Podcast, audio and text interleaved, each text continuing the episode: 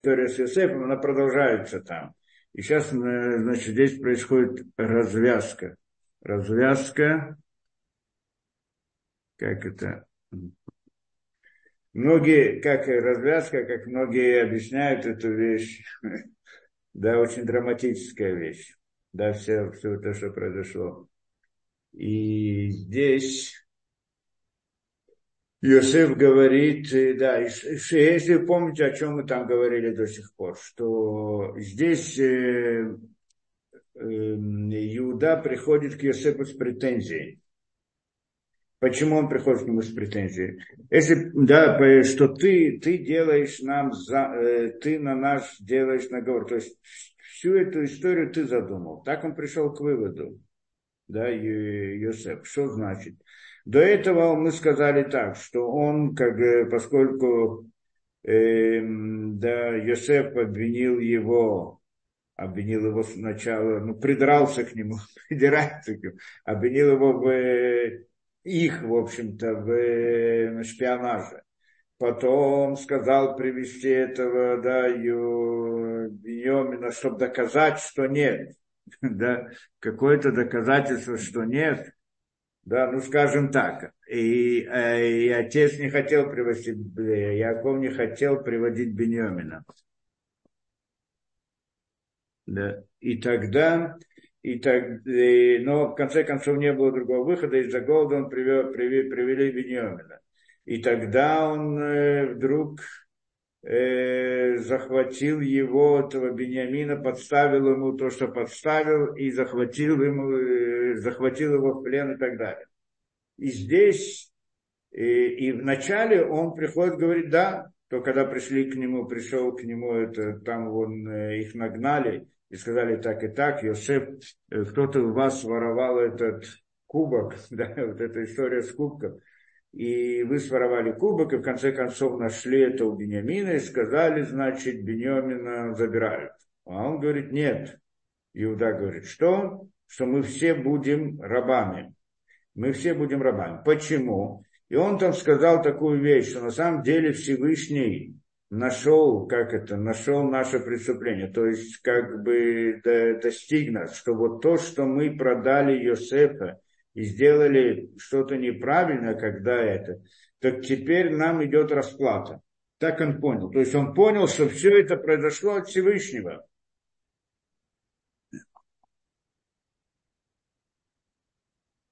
Да, он понял, что все это произошло от Всевышнего.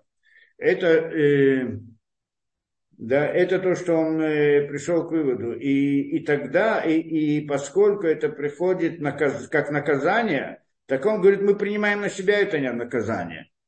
Мы принимаем на себя это мы принимаем на себя это наказание, мы будем рабами. И даже если Бениамин попался вместе с ними, попался. Но потом приходит, когда он пришел к Йосефу, значит, а Йосеф вдруг говорит, нет, Бениамин останется, а вы идите на свободу. И тут у него вдруг перевернулось все мысли, да, все в. Он вдруг понял, что все это не, из-за, не, из-за, не за то, что это не есть наказание от Всевышнего за то, что вот они продали Иосифа, а это совсем другое. Это был особый заговор или наговор, заговор, как на русском сказать это, Иосифа против них. Это была его инициатива Иосифа. Они не поняли, почему. Не, не, он еще не понял, почему и зачем, но он понял, что это исходит от Иосифа. Почему? Потому что если это исходит от, от, от Всевышнего, как наказание, то они должны были получить наказание. А что получается? Беньомин, который не виноват, он оказывается в плену, а они да, рабом, они выходят на свободу. Если вместе с ними, ну, можно сказать, такое коллективное наказание Всевышнего. А так, в принципе, этого не может быть. И тогда он, когда приходит, с этого начинается вот эта глава Ваигаш, Ваигаш, и подошел к Йосепу и начал перед ним говорить ту самую речь, знаменитую, да, что всем она известна во всех этих, да, та знаменитая речь, где он там начинает говорить ему, всю свою историю, все, что произошло с самого начала. Что-то у нас здесь не так.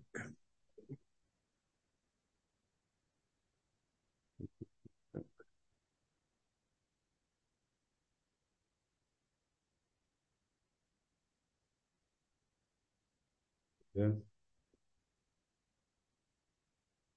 Тут у здесь закрылось, Параша, э, Парашат Ваигаш, да? Значит, он рассказывает, да, значит, теперь Йосеф приходит, и, да, Иуда приходит, начинает рассказывать всю эту историю сначала, то, что было. То есть, он приходит и говорит, что, да, то э, вот как это было, что на самом деле ты нас обвинил первоначально, ты нас обвинил он приходит с претензией это. Ты это задумал. Почему ты это задумал? Потому что никому ты так не обращался. Никого ты не... Многие люди приходили, многие страны приходили купить там э, хлеба во время голода в Египет. Именно к нам. И обвинил нас в самых странных преступлениях каким, в каком-то да, это, шпионаже. И потом попросил, потребовал привести Беньямина как доказательство. Какое доказательство это может быть? И даже если там что-то, когда, как, как доказательство, ладно. И более того, он сказал ему, ты обещал нам, хотя в Торе открыто не написано, здесь написано, в этой главе, как он говорит, «Э, Зосима Танша Марта, это то, что я положу на него глаз, ты, то, что ты сказал. То есть я сказал, я положу на него глаз. То есть я, я только на него посмотрю и все. А так как бы он обязался, что ничего ему не сделает. А тут вдруг ты его же потом в конце концов обменил в этом и так далее. И вот э, и, и, к этому он приходит. И в конце концов говорит ему, знаешь что, поменяй сейчас сейчас, поскольку я вот все, стал все рассказывать историю с отцом и так далее, и сейчас мы сделаем обмен, обмен, что ты освободишь его, а я буду на его месте. Что если это действительно как наказание, а не от тебя идет, то ты должен был согласиться на этот путь. Да, что и если ты хочешь раба, так я раб лучше, чем он. А, но если же ты не согласен это сделать, значит, все мое обвинение к тебе, оно справедливое. Именно это, да, то есть все мое утверждение, что, ты, что это твой личный замысел против нас, которого мы не понимаем, почему и зачем. Да, но, но, но это замысел именно против нас, это, это такой заговор. И тогда если ты не поменяешь, значит, идет от тебя. Это, это его обвинение было. То есть поменяй меня на него, и тогда я буду знать, что это от Всевышнего, тогда я принимаю. А если нет, значит не от Всевышнего, а от тебя. И тогда, и тогда он ему дает, а, угрожает, это то, что сказано в Раше в начале. Э, э, как он ему говорит, э, да, кикамоха кипаро, что ты как фараон. Как там Раша объясняет одном из объяснений, что как фараон получил, когда он делал, значит, проблему, да, взял Сару, он получил огромные вот, э, да, там разные болезни и так далее, и большое наказание Всевышнего. И знай, что ты получишь не меньше. Я, значит, это. Это, в принципе, то, что он ему говорит. Да, это то, что он ему говорит. И теперь, да, и теперь приходит он, э, то есть что мы здесь говорим, э, и это, это с этим обвинением он приходит, что если что, тогда я буду, и угрожает ему, угрожает, а он угрожает, значит, не только так, там с разных сторон, потому что он мог угрожать, он говорит, один, я один могу разрушить весь, весь Египет, или еще что-то. Да, это, это сила, которая была у них, это было что-то особенное. Как бы то ни было, но не сила физическая. Ну, физическая тоже, но не в этом была идея. Ну, не будем это входить. Во всяком случае, это то, что тоже приходит. Есть другие объяснения в простом смысле. Потому что то, что текст, который он говорит, можно понять по-разному. Есть, который объясняет, что на самом что он как бы приходит и обращается к совести или к, к милосердию Йосепа и говорит вот так и так, если отец больной, он умрет, если не придет это, и тогда давай сделаем обмен, я сделаю вместо я войду вместо него, как бы обратиться к нему. То, и, или еще разными путями. Но, но в принципе корень, корень этого он такой. Так мы объяснили по Орахайму, что он приходит, обвиняет его и угрожает ему в конце. И что происходит дальше? Это действительно, да, это, здесь доходит до пика все это напряжение, вся это. И тогда, и тогда говорит ему Йосеф, Вело яхоль Йосеф литапек лихоля ницавим алав. И не смог Йосеф удержаться. Лихоля ницавим алав. Здесь непонятен язык, как бы, да, перед, есть разные объяснения на это, да, он не мог удержаться. И здесь он не мог удержаться. И что? И, да, и перед теми, которые стояли там над ним, то есть или перед ним, рядом с ним, Вайкра, и, и, и позвал или закричал, «Отцию колиш мила, выведи каждого человека от меня, выведи от меня всех людей». Вело Амадыш да и не стоял больше никто, боит вода Йосеф и Йосеф, когда Йосеф исповедуется братьям своим. Тут здесь он решил раскрыться братьям. Что именно, от чего здесь не удержался, здесь тоже разное объяснение. Мы пытаемся, ну по-простому это понятно, что значит не удержался. В рамках всех этих э, не удержался, Рамбан объясняет наоборот, не, ну не, не то, что не удержался, не, не укрепился, не мог крепиться, ну, еще разные вещи. То есть, в принципе, как мы говорили, э, здесь обратность в нескольких, нескольких путях, как мы это объясняли. Что э, одно из них мы сказали, зачем он делал весь этот спектакль. Всю эту историю вот с этим это, да, зачем ему надо было это делать. И это он все делал для того, чтобы, все это он делал для того, чтобы Э, э, чтобы привести их, вот как э, Абарбанель объяснял, да, как мы объясняли одно из объяснений, чтобы привести их к осознанию, не к осознанию, а чтобы они искупили свою вину. Что то, что они сделали, они сделали неправильно, они сделали по ошибке, но сделали неправильно – и за это им полагается наказание. И чтобы не получили наказание в следующем мире, он хотел, чтобы в этом мире это было им как бы, им было искуплено. И это, что произошло, да, это, чтобы это было искуплено им. Поэтому он привел им все эти ситуации, так что в конечном результате, что они почувствуют, или как там, чтобы они, им это искупилось. И в данный момент, в принципе, можно сказать, что, он, что это дошло до конца. Почему? Потому что, э, ну, так можно понять эту идею, что если, э, да, что в принципе здесь приходит, ее, э, там Иуда, он тоже как бы считал, э, да, беспокоился о еврейском народе, о себе, о, свои, о своих братьях и так далее, и думал, что Йосеф, э, Йосеф хочет их вывести из еврейского народа и для этого сделал весь этот суд и всю вот эту, то, что там продали Йосефа, то здесь, э, то есть они продали Йосефа другим. Теперь приходит он и предлагает себя вместо Бенемина. То есть он приходит, делает исправление того, что он нарушил там. Не принципиально, что это было по ошибке, потому что для них, на их уровне, любая ошибка – это большое преступление. Получается, что он, когда э, да, говорит, что освободи Бенемина и возьми меня вместо себя, это как отдал самого себя ради Бенемина, он, в принципе, исправил то, что там, он, чтобы как бы защитить себя, продает Йосефа. Да, как бы это, это идея. А тут он чтобы а, да, спасти Беньомина, дает себя. Это как бы идея. И, и, и поэтому, в принципе, он сейчас уже, как это, не мог, э, да, и тогда объясняет здесь, что он не мог удержаться. Чего не мог удержаться? Как Раша объясняет здесь, э, да, не мог удержаться. Э, где это у нас?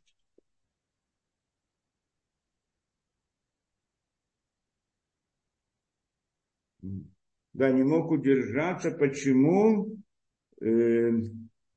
Выходили с больше емицраем ницавим аллаху шумим и хамид бэшим. То есть он не мог удержаться от того, то есть э, чтобы, э, да, чтобы египтяне не услышали позор их своих братьев. То есть здесь, наверное, перевод удержаться не совсем точно, потому что по-разному объясняют эту вещь.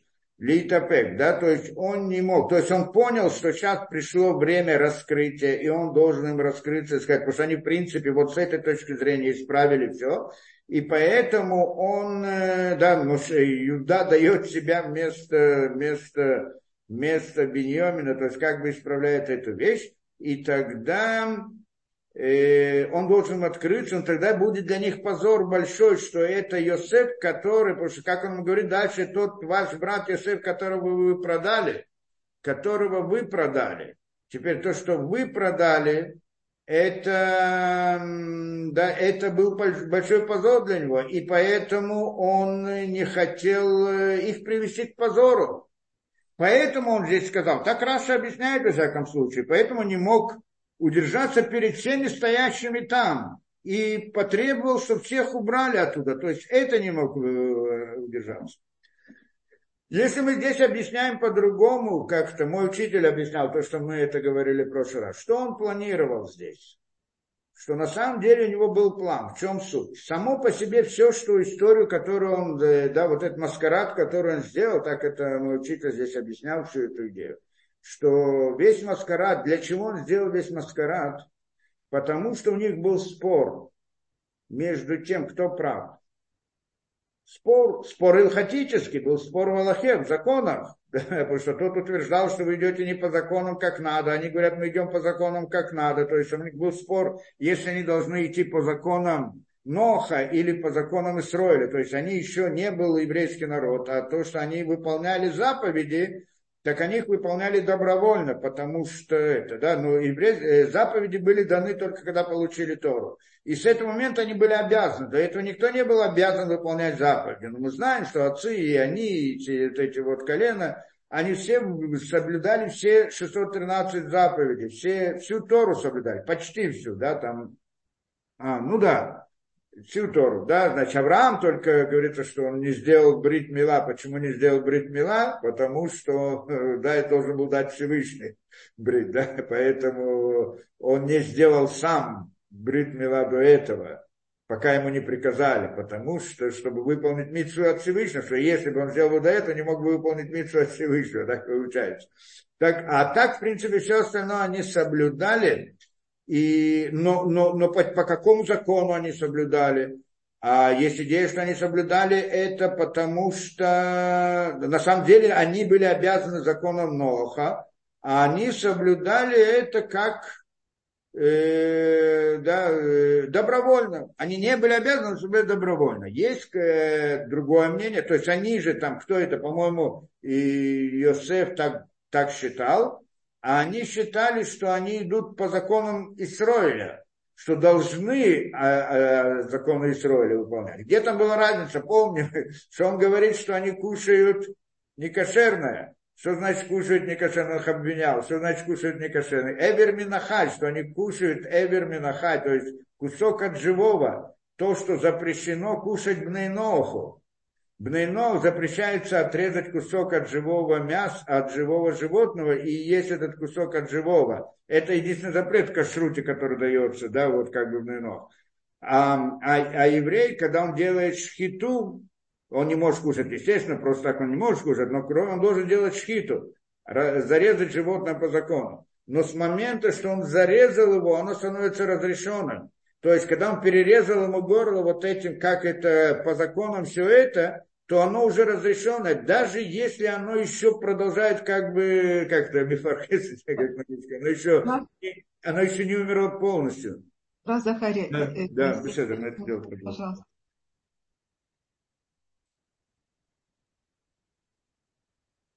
Да. Мы сейчас, да, говорим Таилим для, для солдат еврейского народа и для всех да, пленных, которые, да, чтобы все были спасены без Раташем. 121. Шилю Малось. И сой найлео рим миайн его изри. Изри миима дойной, ой се шумаем ворец. Али итен ламой траглехо.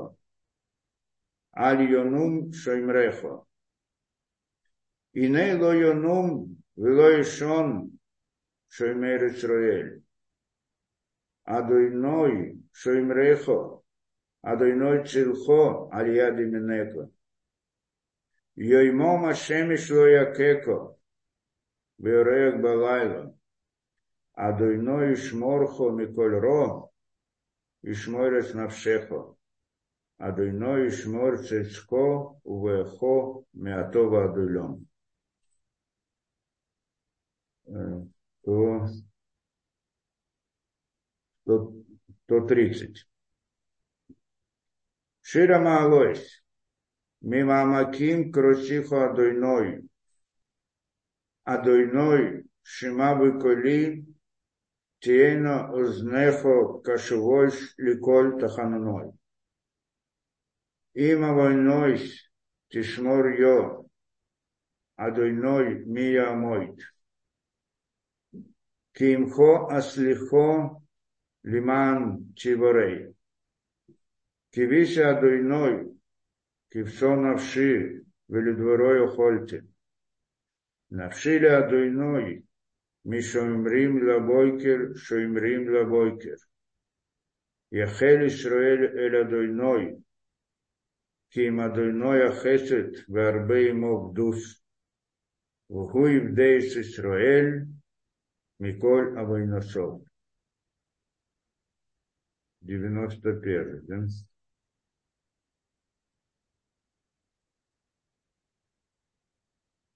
Я еще бесесер Ильон, бецель Шадай и Слонон. Ой марля дойной, Максим Мецудоси, Элогай Ифтах Бой.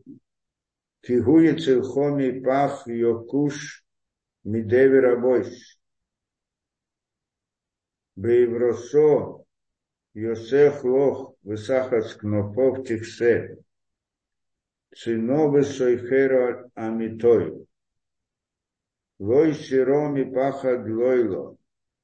Мейхец Йоуф Йомом. Мидевер Баопер Ялой, Микетов Йошут Цораем.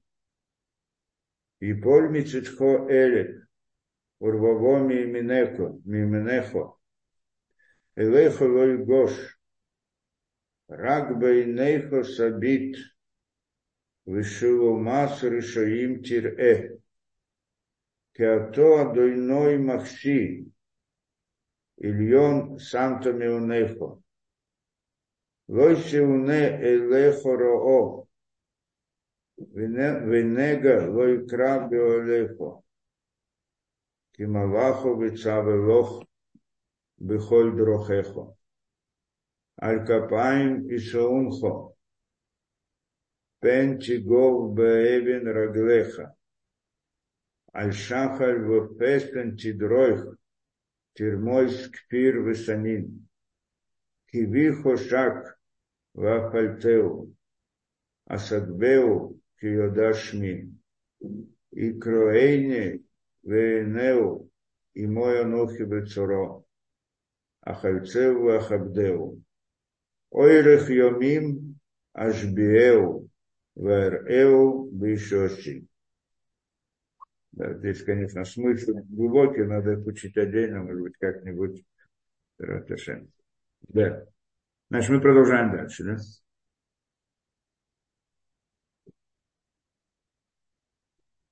То. И, значит, и это был спор между ними, по каким законам они должны идти. И получается, что если же животное зарезано кошерно, что даже если оно еще мипархесет, как она еще не умерла полностью, оно уже разрешено с точки зрения закона Исроиля получается, что вот в таком случае вот этот вот кусок от мяса, который отрезают после шхиты, да, э, после, как только сделали шхиту, от него отрезают кусок. Если это, мож, э, это получается разрешено для евреев, запрещено но, бнойно. Это единственная такая ситуация, которая получается как бы таким вот странно. Она для евреев это разрешенное мясо, потому что оно уже было зарезано, а с точки зрения Бнейнох, оно, это не важно, как оно зарезано, оно еще не умерло. И тогда кусок, получается кусок от живого. В любом случае, эта идея, и это у них был спор, и он говорит так, и так, и да, и, и, и приходил, значит, да, и это, это спор был между Йосефом и братьями. И тогда, и, и там он думал, э, да, что там Иуда и так далее, они думали, братья думали, что он хочет их вывести из еврейского народа. Это как была идея их. Да, и, и поэтому все вот это вот, весь, э, все, что с ними произошло, это произошло как бы по ошибке, вот, э, вот в этом понимании, но в, кон, в конечном результате здесь, э, да, это как, как мой учитель объяснял. И получается, это, что, это что у них было. И тогда получается, что э, э, они его обвиняли со своей точки зрения правильно. Потому что то, что он приходит и наговаривает на них, он как бы их хочет вывести, он хочет ударить по еврейскому народу, вывести их из сути еврейского народа. А с его точки зрения нет, он думал всем о другом, о как бы чистоте еврейского народа. Он не имел в виду это. И тогда, и вот это, и они провели над ним суд, и Всевышний тоже участвовал в этом суде, подтверд, как, да, как десятый разбирали эту вещь. И тогда ему, и вот приговор, который ему был, он был правильный с их точки зрения. А с его точки зрения нет. Поэтому у них был спор. Все, что они сожалели о том, что они продали Йосефа, и о том, что они не были достаточно милосердными, но не в том, что они были неправы. Он же хотел им доказать, что они неправы. Он хотел им доказать, что, что они, э, хотел привести их к осознанию того, вот к осознанию своей ошибки, знать, в чем они ошиблись, все это. Поэтому весь этот маскарад он сделал для этого. Так это объясняет научить. Что поэтому он их, то есть что? Что когда он там был, и Ниды на суде, и они приводили ему доводы, и все доводы, они были против него и ему нечего было ответить. То есть ну, он не, они ему говорили как бы факты, что он делает. Он, э, да, но у него намерение было другое, смысл был другой, идея была другая. Так вроде бы все факты были против него, но он не был виноват. Это, это ситуация, в которой он был. Он хотел поставить их в такую же ситуацию, чтобы все доводы были против них, но они понимали, что они не виноваты. Поэтому сделали это, как это, шпионы и этот кубок и так далее. Это как бы одна из идей, для чего он все это сделал. И поэтому, э, да, и, и он хотел добиться именно этого, чтобы они поняли, чтобы они поняли истину, да, это, это. Теперь, а здесь, здесь, когда он пришел рассказал весь этот монолог, он разрушил, в общем-то, э, весь план Йосефа.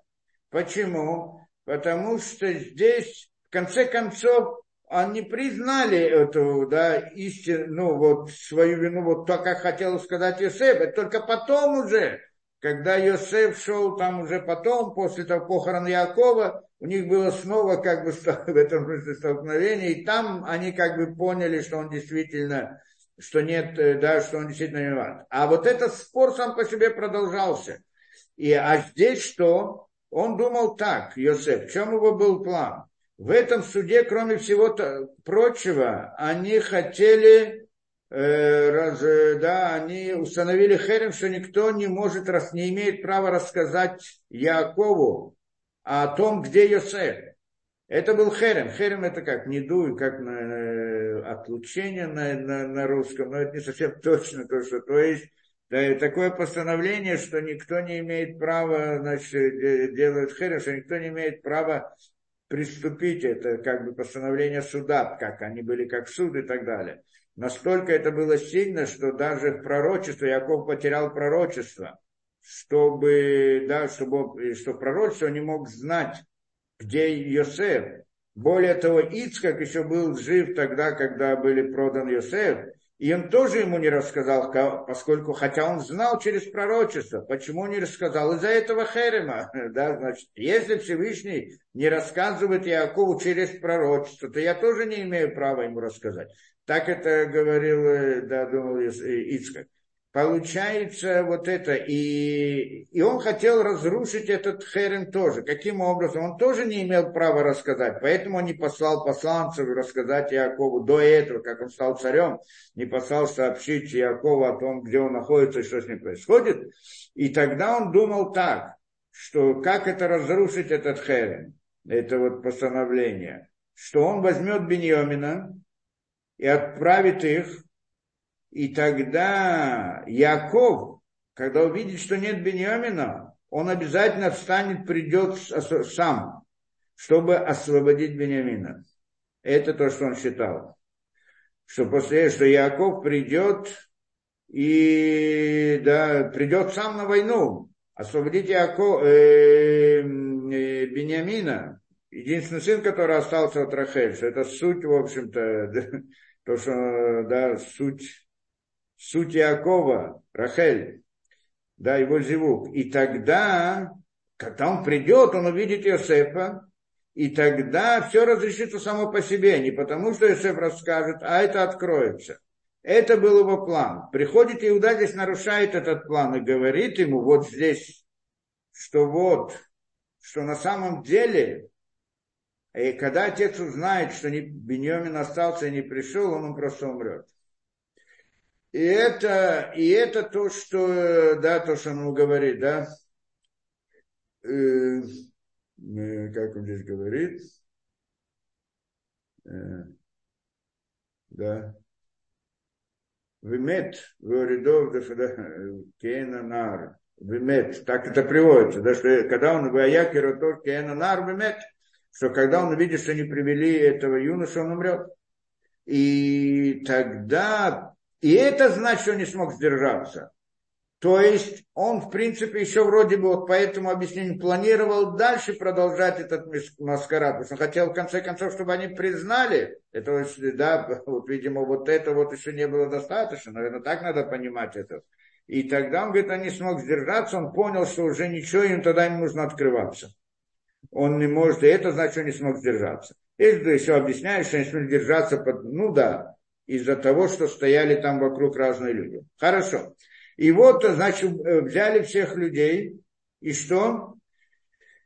Э, да, когда Йосеф делал этот виду, это раскрытие, открытие Йосефа перед ними. Как это виду? Исповедь Йосефа перед братьями, так это переводится вроде. Вейтенет кулебавхи и дал голос в, плаче, как перевести, я знаю, то есть закричал большим в плаче, да, закричал плаче, ну понятно, да, как это. Вишму Мицраим, Вишма Бейт Паров. И услышал это Египет, и услышал дом фараона. Кто именно Египет, кто услышал? Да, услышал, не услышали. Зачем тогда он всех вывел оттуда? Есть разные вопросы здесь. Э, да, да, как Раша, как э, как Орахайм объясняет, в чем здесь идея. И он не хотел, чтобы был стыд братьям, но ну, это все равно услышали. Но, но, но это, это другое. Что значит они услышали? Они, тогда они не, э, да, что значит они услышали? Они, э, стыд, это когда кто-то знает про что-то, там есть, конечно, здесь стыд. Но когда он стоит перед ним, и он видит его выражение лица, его, это стыд большой. То есть, как, так это он брал. Даже если э, все услышали, что это братья Йосефа, не знаю, если они услышали всю историю, да, что их продали и так далее, так как я понимаю в некоторых комментариях, что он э, сказал только им, а не всем, как там дальше мы видим. Но хотя бы этот крик, что братья пришли, братья пришли. Это, это то, что услышали. Так, видимо, надо здесь понимать, что это братья Якова, и что там что-то происходит. Что происходит, если действительно само обвинение услышали или нет. Ну, потом увидим, что вроде нет. Но мы посмотрим дальше. Но Вайомер Йосеф, и говорит, и сказал Йосеф, Велиха, братьям своим, они Йосеф, я Йосеф. Аода Вихай, э, мой отец, жив ли мой отец? Было яхло ахав и хавля амот, и не могли братья ему ответить, киневалуми панав, потому что не валу. Я знаю, как это, были ошарашены, наверное, так как-то перевести от него. Это вопрос тоже, что значит это. И этот посук, есть множество да, дрошот люди делают, комментарии, объяснения, здесь заложены разные вещи вот в этом посуке. Первое, что он ему говорит, и говорит Йосеф своим братьям, я Йосеф. Представляем, что такое. Что это значит? Кто, э, да, и они не валу. Что значит не валу? Не валу, на самом деле слово не валу это от корня баала. Баала это паника. То есть, ну вот, или шок. Оказывается в шоке, да, как-то так ну, как-то так должно быть, да, непонятно, что вдруг он приходит, значит, все вот это рассказывает, все это, не приходит сейчас на войну с ним, вдруг он нам говорит, я Йосеф. Ну, понятно с точки зрения про обычной, человеческой, какой-то шок. Но здесь есть больше, чем это. Эм, как это говорят все, что на самом деле э, все, что происходило, э, они видели все, что происходит до этого с ними и ничего не понимали. Не понимали, почему происходит.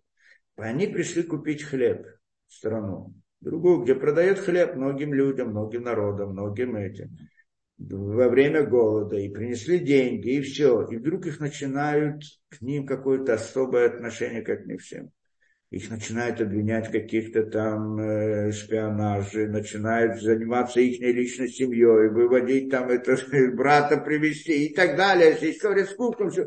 То есть, когда они смотрят на все события, все там непонятно. Поэтому приходит Иуда тоже с претензией, говорит, смотри, он провел всю историю, рассказал, вот так, вот так, вот так, это твой заговор. Он хотел ему доказать, что это его заговор хотел показать, что весь порядок, весь путь событий, он ненормальный. Это неестественный. Оно так не происходит в жизни. Оно не может быть так произойти. Все события, они непонятны, почему так, почему так, почему так. Когда он сказал, они Йосеф, я Йосеф, вдруг все стало на свои места. Вдруг они все поняли. Эта идея, они оказались в шоке, не Балуми Панам, да? Что это значит? Они вдруг все они поняли. Вдруг они поняли, почему он к ним так относился. Они поняли, почему он их обвинил в шпионаже, почему он делал то и почему. Два слова, и вдруг все стало ясно. Это удивительная вещь, когда не знаешь вещей. Здесь про это говорят много разных веществ. Мы когда смотрим на мир, у нас много вещей непонятно много вопросов. Много, а почему так, а почему так, а почему я, а почему он, а почему это, почему события происходят таким образом. Мы все должны коснуться этой идеи, это всегда. Это, эти вопросы, они, они вечны, они как это, не просто вечные, они всегда злободневные.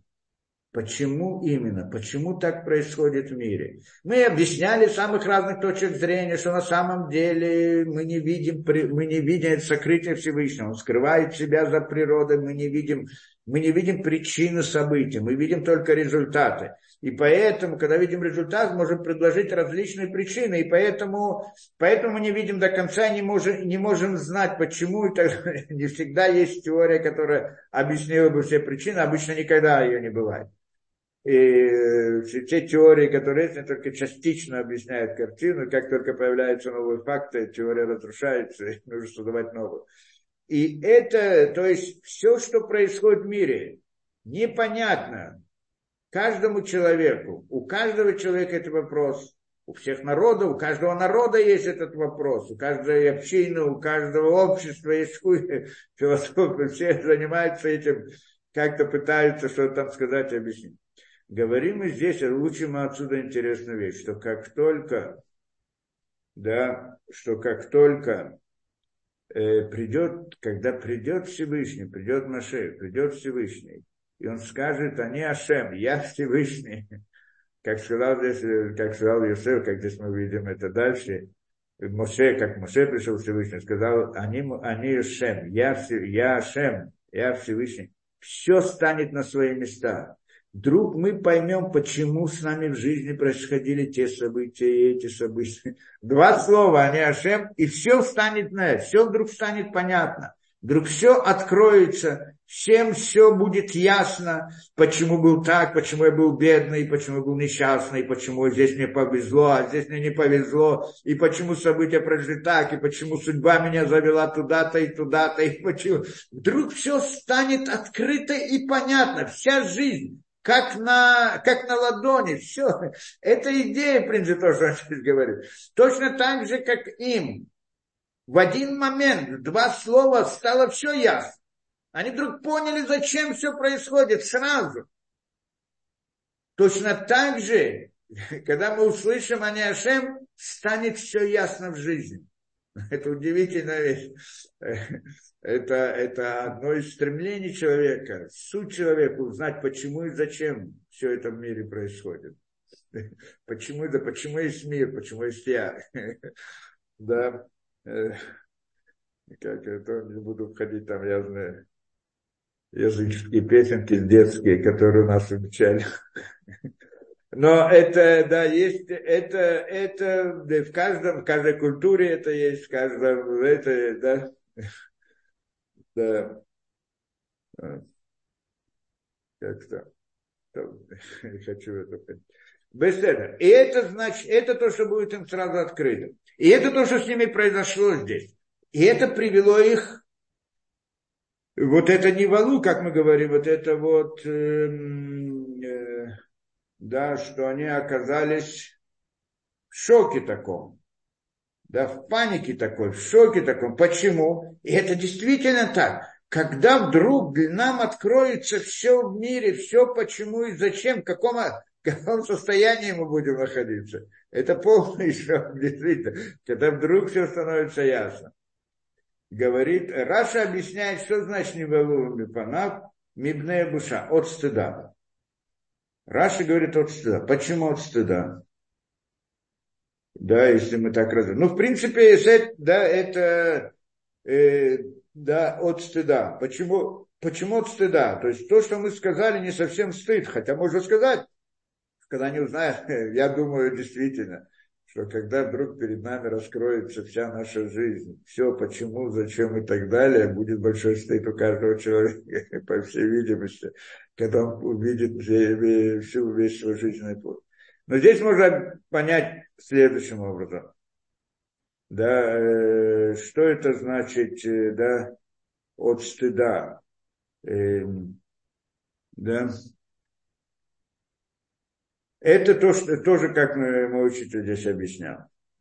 Он, что здесь он сказал Я Йосеф. Что он имел в виду?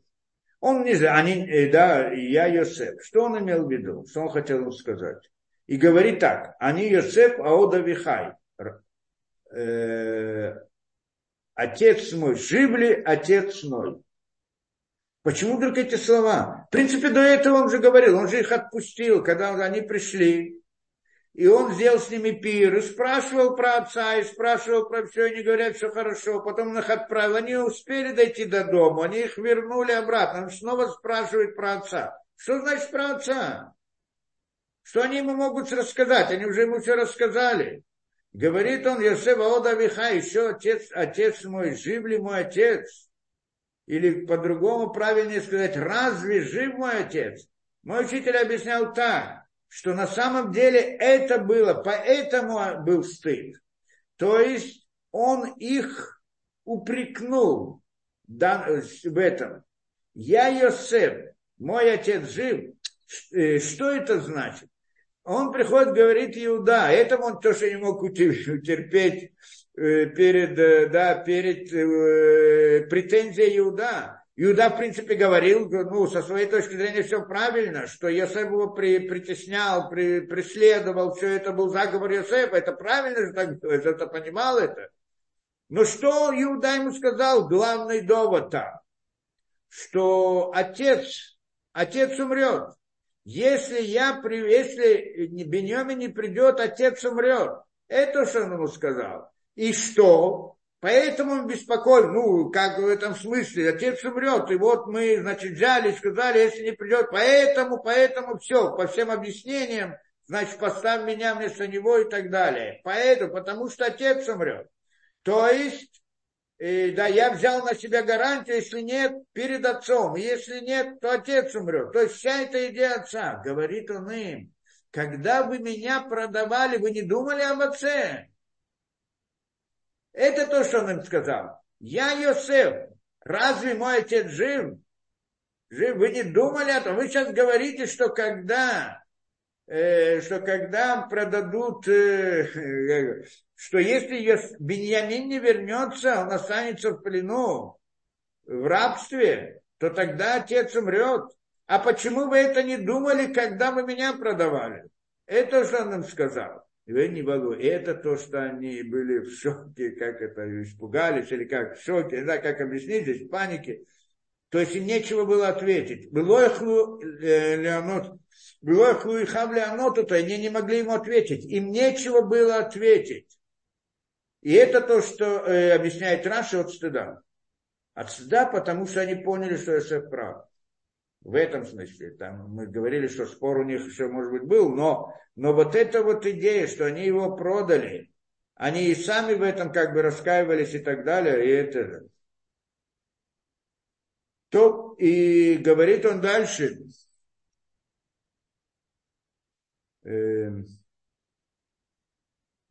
Вайомер Йосеф, дальше идем. Да, Вайомер Йосеф, и говорит Йосеф Илиха, братьям его. Кшуна Илай, подойдите ко мне. Здесь тоже спрашивают, ну, подойдите ко мне. Они не были там ближе, они же там стояли, подойдите ко мне. То есть подойдите еще ближе ко мне. Здесь несколько вещей здесь рассматривают всеми большим. Вы Агишу, Ваигошу, Ваигошу, и подошли к нему. В Йомар, и говорит он, они Йосеф Ахихем, я Йосеф брат ваш. Что значит? Он же сказал им, я Йосеф. Что значит, что должен повторять им? Я Йосеф, брат ваш, Ашер Махартен, которого вы продали Ашем Ахартам Атим Мицраима, что меня вы продали в Египет. Тот, тот которого, ну, как Ашем Ахартам, который вы продали, меня в, из Египта. На русском не очень это слышится. Да, то есть то, которого вы продали в Египет, это я, Йосеф. Это что здесь произошло? Раши что говорит? Рау там не судим Ляхор, э, да, увидел их что они отдаляются. После того, что он сказал им это, они стали отодвигаться от него. То есть испугались как, от стыда, как объясняет Раши. אמר עכשיו אחי נכלמים, говорит он, сейчас они стыдятся передо мной. קרא להם בלשון רכה ותחנונים והראה להם שהוא מהול. То есть он, тогда он стал говорить хорошо, изменил свой язык. То есть, как бы хочет сказать, у меня нет против вас этого, да это приблизите, это значит גשו, подойдите ко мне. И что говорит Раши, показал он ברית, ברית מילה. То есть хотел он, да, то есть, э, как все здесь объясняют, что они не хотели верить, что это Йосеф. И тогда он показал Брит Мила. Идея Брит Мила показал Брит Мила само по себе непонятно. На самом деле Йосеф всем там сделал обрезание. Это как мы знаем. Как это является доказательством? Доказательство чего? Ну, в каком-то смысле, да, э, что он не мог им доказать иначе, показал он говорит Мила, что вот э, он как бы, так это Раши приводит. Или не так, э, э не, не так он приводит. Ирала им Шумауль, показал им, что он обрезан. Это как бы Мауль. Как это, что именно показал? То, в всяком случае, как здесь объясняют, что они не хотели верить в это. Э, да, и тогда здесь не хотели ему верить. Я Марасев Кшум, э, говорит, э, Рахаем здесь объясняет, То есть, да, Значит, другими словами, как он здесь тоже объясняет, Орахаем, что говорит ему, подойдите ко мне, что не хотел, чтобы у них был стыд. Но это имеется в виду, да, не хотел, чтобы они были, э, да, вот опозорены, стыд, поэтому хотел говорить между собой, а не чтобы для других. Это как получается, что до этого то, что услышали все Египет, не услышали его обвинения против них, а вот только то, что пришли братья.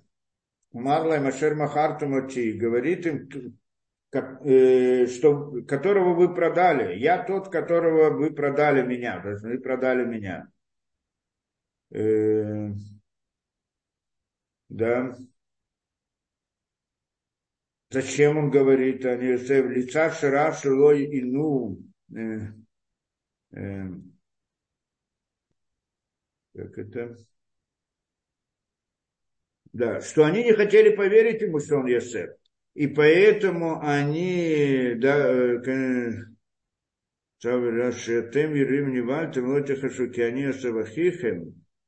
Митнаеким Значит так, он объясняет таким образом, он говорит такую вещь. Они, они Йосеф, то что он им добавил здесь? Они Йосеф Ахихем, я Йосеф, брат ваш. Первое, что он сказал, он увидел, что они испугались, он, они, они увидели, э, он открылся, что он Йосеф, и что, как Йосеф сейчас, и он, как это, упрекает их, да, я, вы Йосеф, почему не думали об отце, когда меня продавали? И сейчас они оказались, испугались, стали отходить от него, здесь знать, что будет.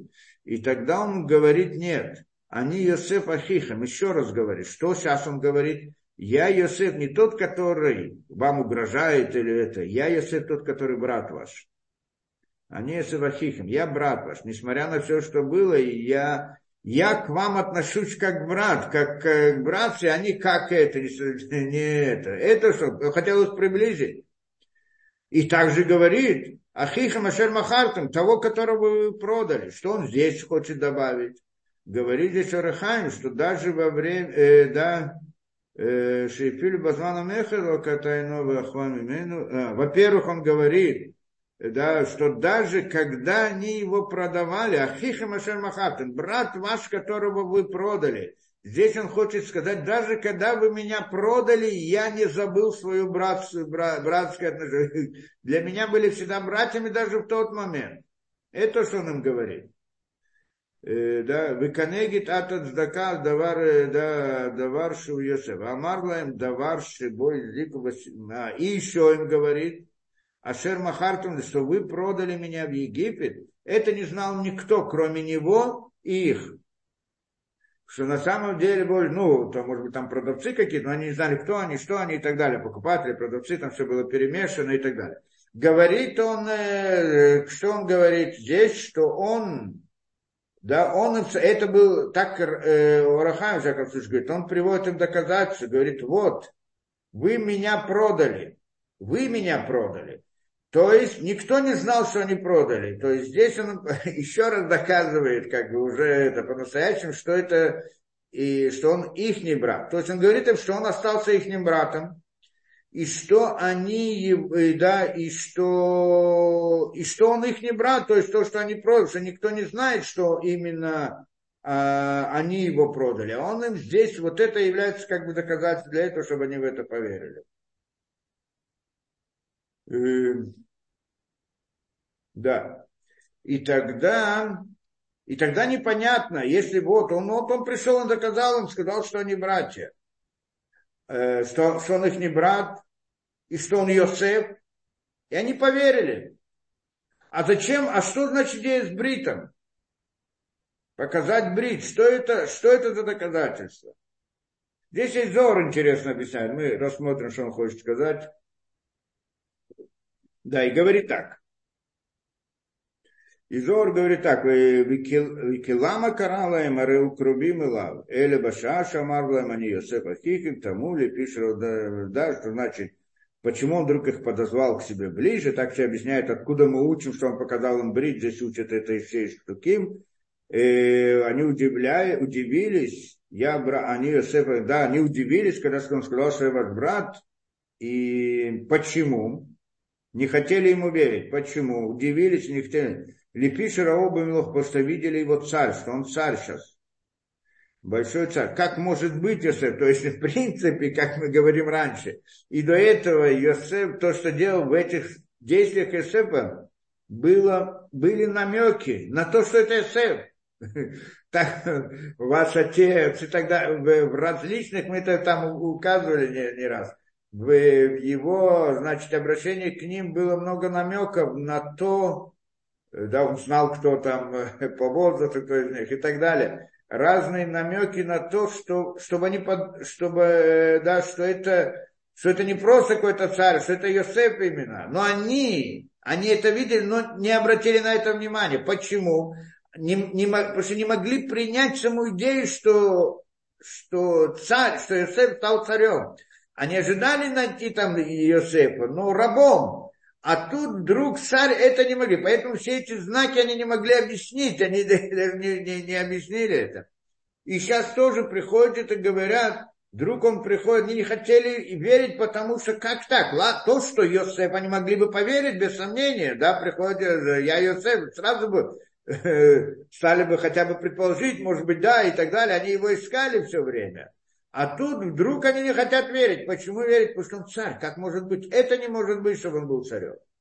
И тогда он объясняет им здесь. Это что говорит? Тому они бы им непонятно, что они видели его, это царство. Это что Зора здесь объясняет и говорит так. Амар им Йосеф, говорит им Йосеф следующее. Кшуна Илай, подойдите ко мне. И они подошли. Ширала им брит мила, что показал им брит мила. И сказал, Зод кармали милуха. Это то, что причинило мне царство.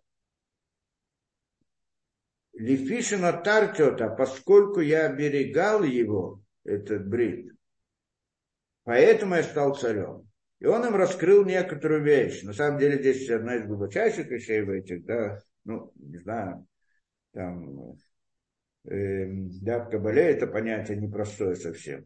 Микан ламадну шими, отсюда мы учим, что тот, кто оберегает брит, царство, шмура ло, как-то царство, при, при, как бы э, сохраняется для него. То есть он как бы становится царем. Здесь идея тоже, ну, не хочу там ходить в разные вот, да, непонятные вещи, а вот по понятному, как можно это понять? Что он сказал? Он сказал им, то есть на самом деле не, не, не идея показать брит, не в этом суть, а показать им заслугу, чего он стал царем.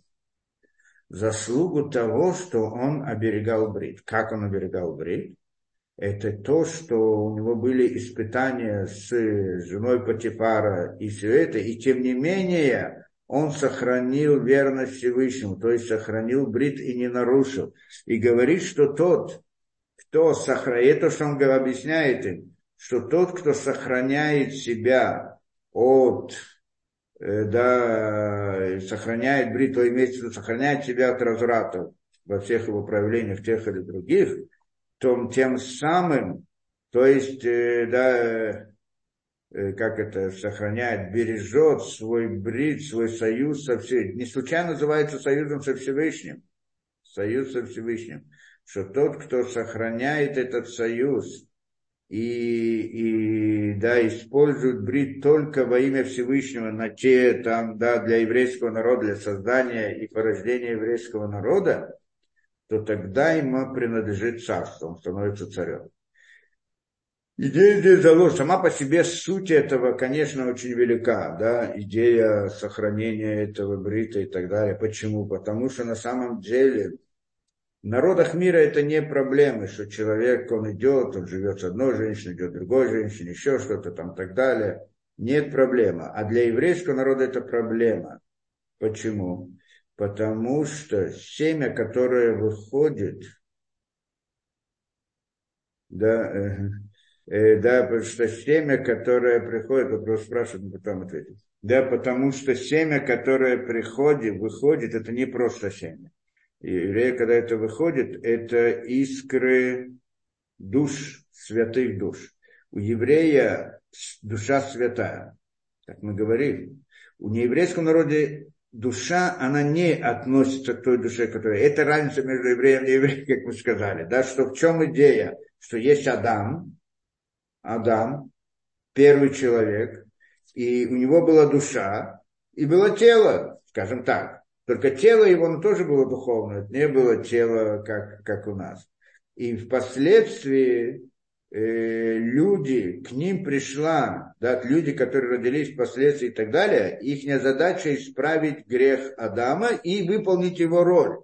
Так эта задача возложена на душу Адама. Душа Адама, то есть его внутренняя, да, рух, нефиш, нишама, нишама Адама.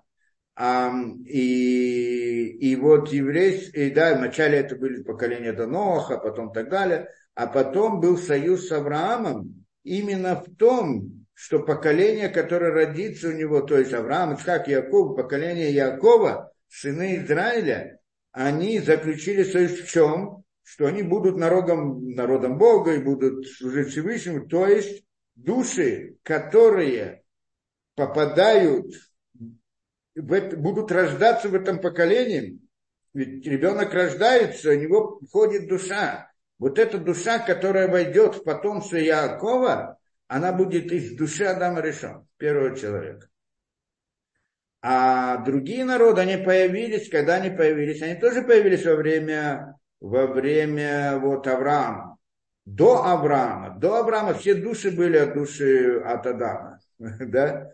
Ну, может быть, не все, я не знаю, да, но вот как это все, в общем-то, все, которые уже упоминаются, они были тоже оттуда. То есть, как бы, в каком-то смысле это тоже души евреев, но это, на самом деле, не евреи, потому что не потомки Авраама, но, но, но души у них это, они должны были выполнить роль Авраама, они не выполнили, это был потоп, потом они должны были выполнить еще, и продолжить, это было Э, было поколение Вавилонской башни, и тоже там было разрушено, да, не, не выполнили эту роль. И потом Авраам взял на себя эту роль.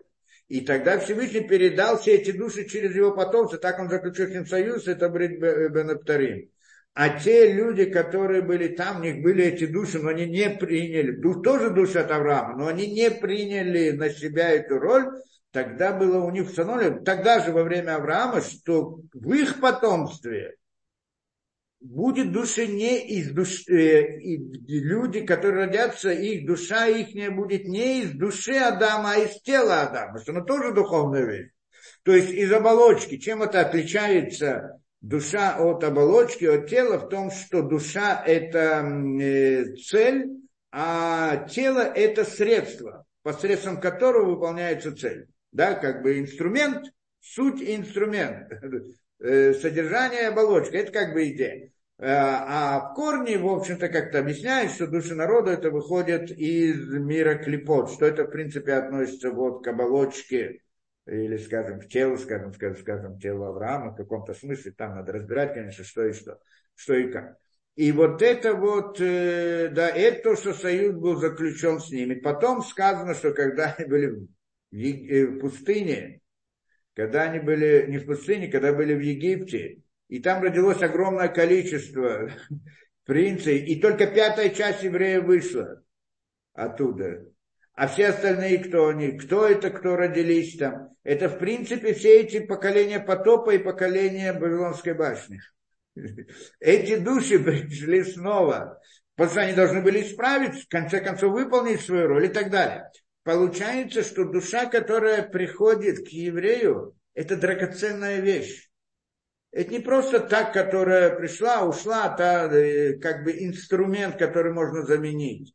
Это цель мироздания. И ее он должен исправить. И если же, или же он ее закладывает в, в, в, в зло, в клепот, клепот мир, мир лжи, или же он ее исправляет. Теперь, семя, которое выходит, там заложена идея святой души, искра. И если она выходит не по назначению, то она оказывается глубоко в мире лжи, в мире клепот. И поэтому это проблема. И тот, кто это, да, и, э, это как бы идея. А, а там в других народах нет такой проблемы, нет такого запрета, там он может быть с одной женщиной, с другой женщиной, может идти по дороге, как объясняет Рамбам встретил женщину, заплатил ей деньги и быть с ней вместе без, э, да, нет запрета в этом никакого. Там насилие запрещается, еще что-то, но все остальное нет. Почему? что душа, она не имеет той силы, той важности. Она инструмент, это инструмент, может быть, такой, другой, может это не, ну, вот, в обычном понимании. Конечно, там есть более глубокий смысл. Как бы то ни было, эта идея. Теперь, и, и, и это, это сама по себе важная вещь, да, вот это вот искра души. Поэтому в еврейском народе это вот именно эта деталь, она очень важна. Потом приходит он и говорит, что благодаря этому стал царем. Почему именно благодаря этому? Что значит быть царем? Мы же говорим, что такое мелех, как это, ну, есть, который объясняет, мелах это три слова, три буквы, мем, ламит, хав, да? мем, ламит, хав. Мем это мох, мозг, ламит это лев, сердце, хав это кавет. Кавет это печень, да? Это как бы э, разум, сердце это чувство, и кавет это тело. Сердце, чувство и тело. Это то, что руководит человеком, правильно? Мы, как это, мозг, мы, э, как это, да, разум, мысль, чувство и тело.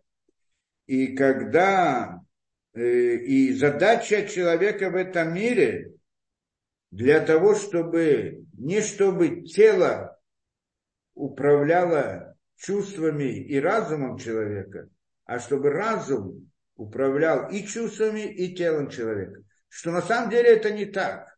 В действительности человек рождается, его телесные разные вещи э, толкают или притянут куда-то это. Они руководят им. Часто человек делает то, что ему хочет его телесность, его желания какие-то физические, ну, есть разные физические желания и так далее, что, как скажем, это, да, вот это вот, это как бы нарушение, да, э, связано, когда человек не бережет свой союз со Всевышним, вот этот вот брит, то это как бы здесь есть телесное, есть эмоциональное, есть со стороны разума тоже. То есть, по-моему, да, ну, телесное и эмоциональное явно здесь есть.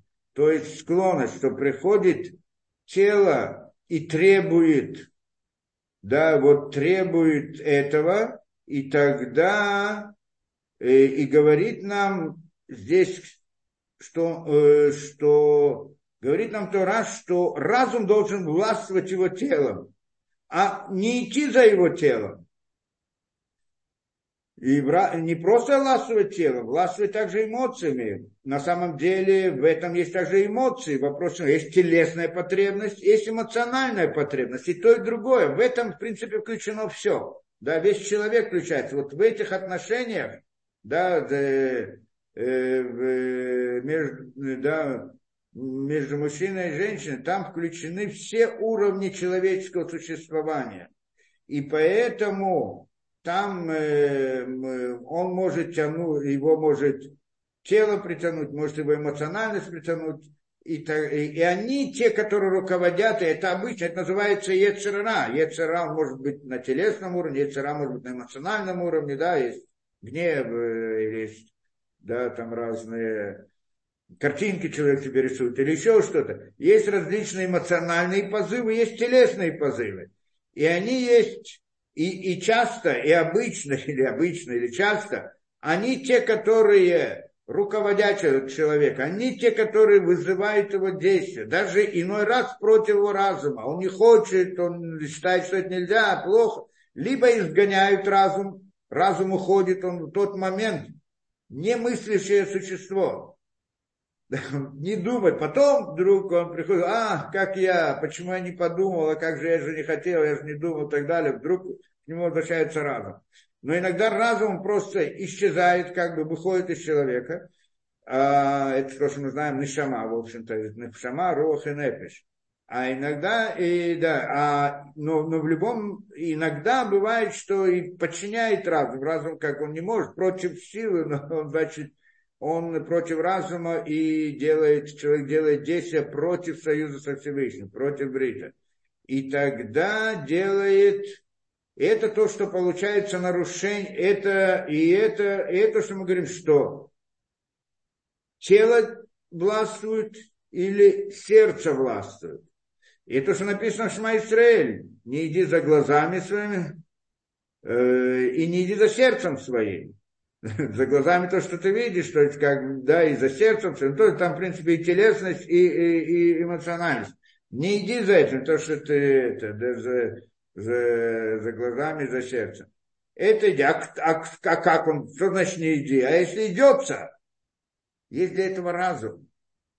И разум, он должен подчинить и сердце, и тело. И сердце и тело должно быть подчинено разуму. Где это записано? В слове Мелех, царь.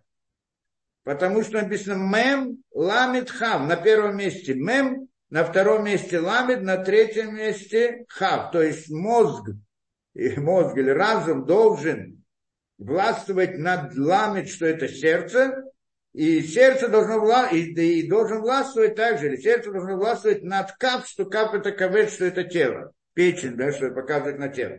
Получается, что когда человек властвует над своим, как его, властвует над своим э, сердцем, разум его властвует над его сердцем, над его эмоциями и над его телом, над различными телесными позывами, тогда он мелах, тогда он царь.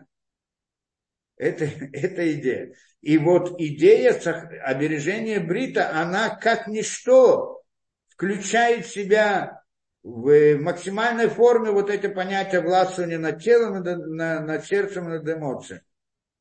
А есть, если мы смотрим глубже, то там на самом деле все нарушения Торы, все вот, вот смотрим, когда все, все зло, все нарушения Торы, они в каком-то смысле связаны с запретом разврата. Это интересная вещь. Это одна из глубочайших вещей, что, как это говорят, что лобду Израиль Авода Зара Эля Бишвиль Леатир Арайот Бапаресе, так сказано, не сделали еврейский народ, не занимались еврейский народ язычеством, кроме как для того, чтобы разрешить, чтобы разрешить себе публичный разврат.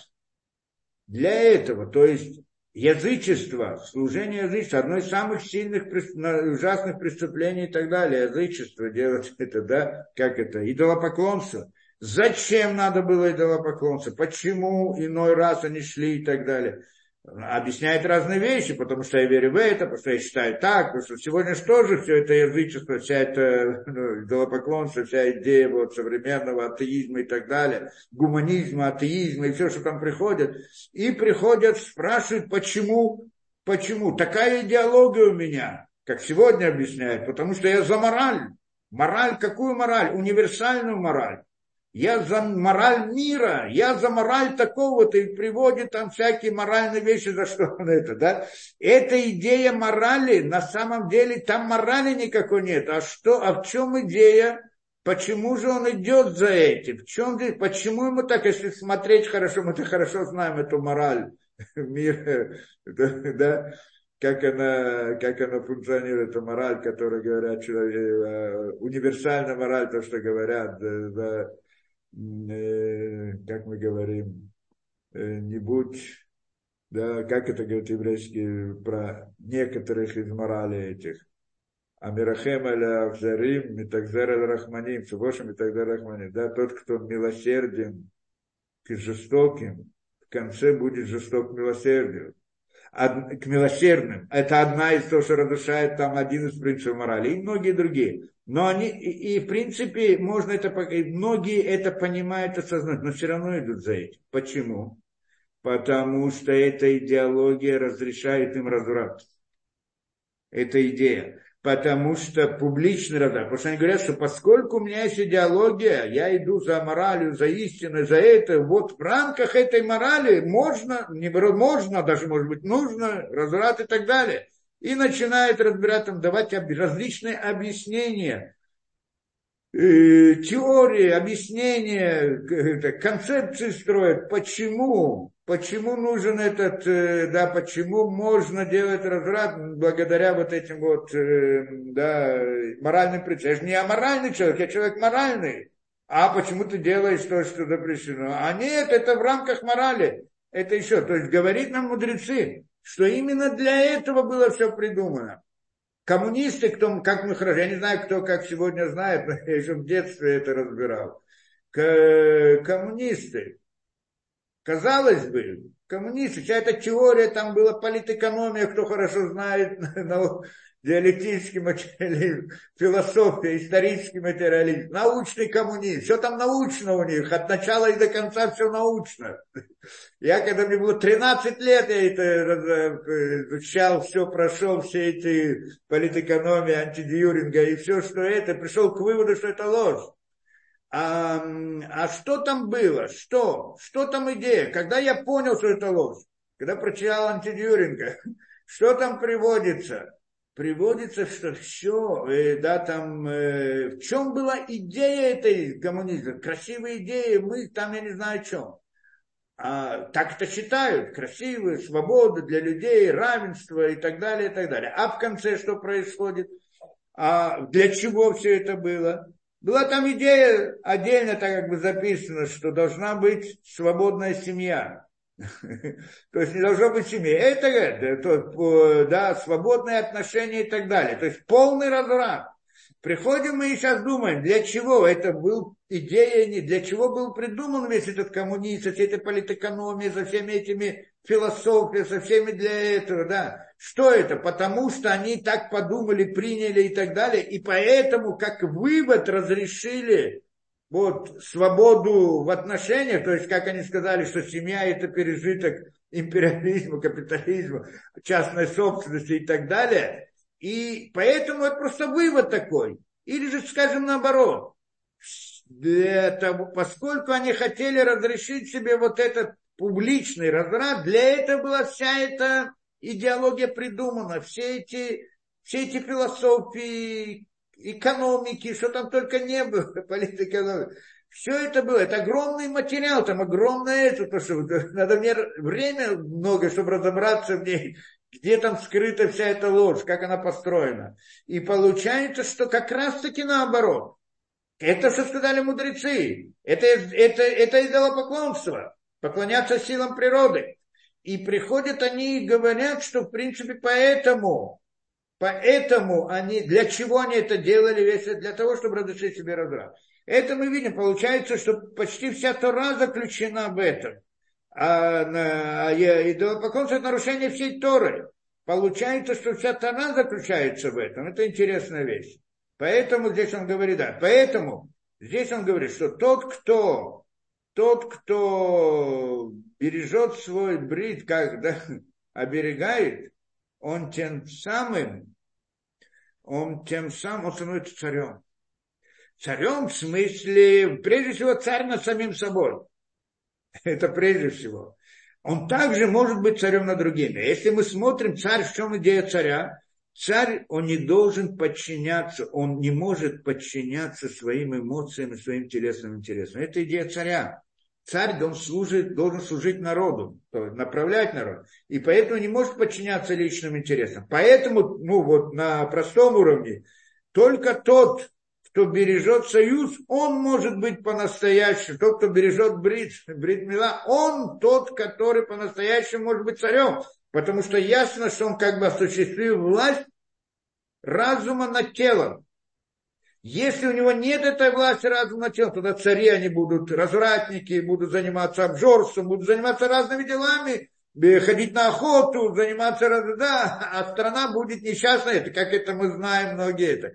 Царь настоящий, что он беспокоится о мире, об, о народе, о стране и так далее, предводитель по-настоящему, это когда его интересы, вот, это не, его личные интересы, они не, не управляют им, не руководят им, не, не, не, не приводит его к различным решениям. Поэтому очень большая ответственность быть царем. Совсем не так просто. Ну, люди думают, царь это, это да, просто для, как, э, что он имеет все деньги, все государство, все это на это. Ну, в какой-то момент его потом убивают, приводят другого и так далее. То есть, а идея царя не в этом, чтобы пользоваться благами мира всего, всего государства. А идея царя в том, что он должен управлять и направлять. А для этого нужно качество. А качество первое, это вот это вот, чтобы разум властвовал над телом и над эмоциями. И, и вот это идея Мелах, царь. Если интересно, почему? Что мем на первом месте, ламид на втором, каф на третьем. Если прочитать это наоборот, сзади наперед, то это получается клум. Клум это ничто. Если тело властвует над сердцем, и сердце властвует над разумом, то тогда мы получаем слово клум. Клум это ничто, ноль, нет ничего. Да, если так, то это царь, если так, это то, что здесь учат. И это, что он говорит здесь на самом деле, что из-за того, что я оберегал этот союз, поэтому, поэтому я получил царство. Или другими словами, кто-то здесь спросил вопрос, да, почему именно, не все же получают царство, которое оберегает союз. Ну, каждый становится царем хотя бы над собой, что это самая тяжелая задача быть царем над самим собой, прежде всего. И это с одной стороны. С другой стороны, тот, кто предназначен быть царем, если он не берегает союз, то он, не, то он теряет царство. Это, в принципе, идея. Йосеф, по сути, должен быть царем. Если бы он не оберегал, то он потерял бы эту возможность. Это, и это то, что он им показывает. И, и приводит он здесь Зор дальше, говорит, откуда мы это учим? Из Буаза. Помните, Буаз. Буаз и Рут что Рут пришла к нему ночью на поле и говорит, как бы я вот, э, да, как буду твоей женой, должна быть твоя это Ибама и так далее. И сказано там и Шекату, Бохая Шем Шихвия Дабокер. Он говорит ей, она пришла там ночью, мы это разбирали, этот поход ночью на поле и так далее подробно как там было, она что, да, что это было как бы тоже ужасно некрасиво для нее идти ночью к мужчине и так далее. А он говорит ей же, хай, да хорошо, лежи здесь до утра, то есть рядом. Шаям Маситой, почему объясняет там Мидраш, Зор и так далее, что у него был Ецерара в тот момент. Но он поклялся, что он будет оберегать брит, поскольку не будет, да, хотя ебум это ебум, но он хотел, чтобы было все по правилам, и Лепихах захашивается, и поэтому он заслужил за того, что он оберегал свой, свой бридный, да, поэтому он заслужил, то, что он до нее не дотронулся, она там была это, то, что он сказал, лежит здесь до утра, и говорит еще, из-за этого он заслужил, что из него вышли цари, Давид и все, все поколение, Давид и, и царь Машеев тоже. Да? Значит, он, он сам не стал царем, но его потомство стало царями. Это как бы корень царства, то, что здесь приводят все эти. То, беседа, идем дальше. И приходит он дальше и говорит, э, да, показал он союз, это мы, брит, брит мила, это мы сказали. Теперь, интересная вещь. И говорит им Йосеф, батальте отцу, вали харбайнехем, а сейчас не печальтесь, Альтесу, не печальтесь, варахарбайнеха, не будете разгневаны, не гневайтесь. Это он им сейчас говорит. После того, что он им открылся.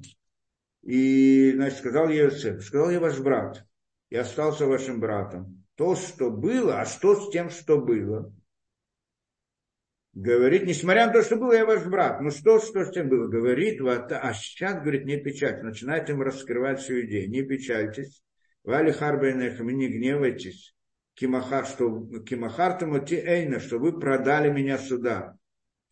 Килимихья шлохани, шлохани луким лифнехем, что для михья, для проживания, для пропитания послал меня Элоким, Всевышний, лифнехем перед вами. Потому сейчас он им раскрывает идею. Вдруг он понимает что-то особенное во всем этом. И раскрывает им интересную вещь. Он говорит, во-первых, не, да, что он хочет сказать? Что на самом деле вы не виноваты. То, что вы меня продали сюда, на самом деле это Всевышний послал меня. Для чего? Для чего? Для того, чтобы быть вам жизнь, чтобы я вам подготовил, что впоследствии вы должны прийти сюда из-за из-за голода, и чтобы вы не пришли и не находили здесь в беде, несчастье и так далее, Всевышний послал меня раньше, чтобы я стал царем и так далее. Вот таким путем. Это то, что он говорит. Это не до конца раскрытие всего, но что-то то, что он им сказал. Одно непонятно, почему написано «Альте отцу вали харбенехам», не печальтесь и не гневайтесь. Это, казалось бы, две противоположные вещи.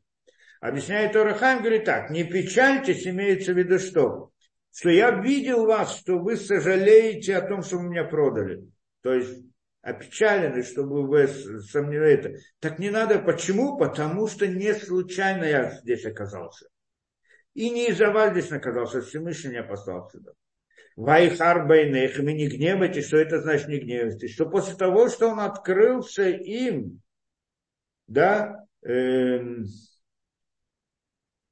да, что после того, что они поняли, что вот, или как, даже без, без открытия, они вдруг поняли, что все события, которые с ними происходят, это все из-за того, что они продали Йосепа, и теперь, и они как бы вот все события, которые происходят из-за этого, так они пришли к выводу первоначально. И говорит тогда, и тогда человек, который вдруг понял, что вот разные беды пришли из-за его поступка, он прежде всего гневается на самого себя. Две вещи. А печалился о том, что продали Йосефа, и сожалеет об этом. Второе, гнев на себя, почему я так сделал. И вот говорит, ни то и ни другое. И не печальтесь, и не гневайтесь, что вы меня продали. Потому что Всевышний послал меня перед вами. Кизе, и, и продолжает им, кизеш на таймара, что вот два года у нас голод, уже Бакер Варец, вот хаме, да, зим, по всей земле, вот хамешаним, еще пять лет будет. Почему? Как это он видел во сне? Эн Хашир э, Харишим и. На самом деле не было, на самом деле прекратилось через это, потому что пришел Яков, и было благословление, он благословил фараона и так далее, отменилось все это, и там мы разбирали это когда-то, есть несколько мнений, еще посмотрим. И, но так он нам объясняет, еще ожидается еще пять лет. Вышлахан Илоким Лифнехем, послал Илоким Лифнехем перед вами. Для чего? Для сумлахем, для сумлахем ширит баарец. Чтобы ставить вам ширит бар, чтобы дать вам как-то землю, ширит баарец, чтобы вам возможность жить в земле. Ну, как-то так. Вы ляхьет лахем ли плита, ляхьет лахем ли плита, и чтобы вам было вот ли плита дала, чтобы вам было на пропитание, на проживание и так далее. Да, как-то так. Это надо объяснять. Это одно он им сказал. То есть первое, что он им сказал, что не печальтесь и так далее, на самом деле это Всевышний послал для того, чтобы вот вы должны прийти в Египет. И поэтому, чтобы вам была возможность прожить в Египте, поэтому он послал меня. Мы, конечно, можем спросить кучу вопросов, а зачем Всевышнему надо было их посылать в Египет и так далее, и так далее. Но первое то, что он увидел, это первое то, что видит он. Где он это увидел?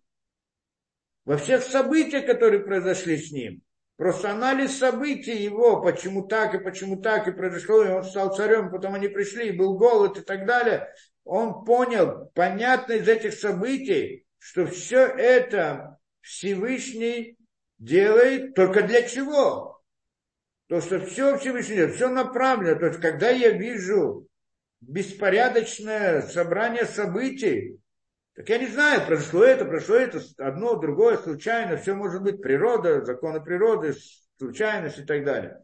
Но когда я вижу, как все эти события направлены к какой-то цели, я вижу цель, для чего все события происходят, они все укладываются, тогда они перестают быть случайным набором событий. Как это происходит? Не события, события остались те же самые события. Но иногда я смотрю на эти события, не вижу в них порядка, не вижу в них смысла. Не вижу, что значит? Не вижу цели, для которой нужны были эти события. И тогда для меня все это случайно, все это природа, все это происходит так.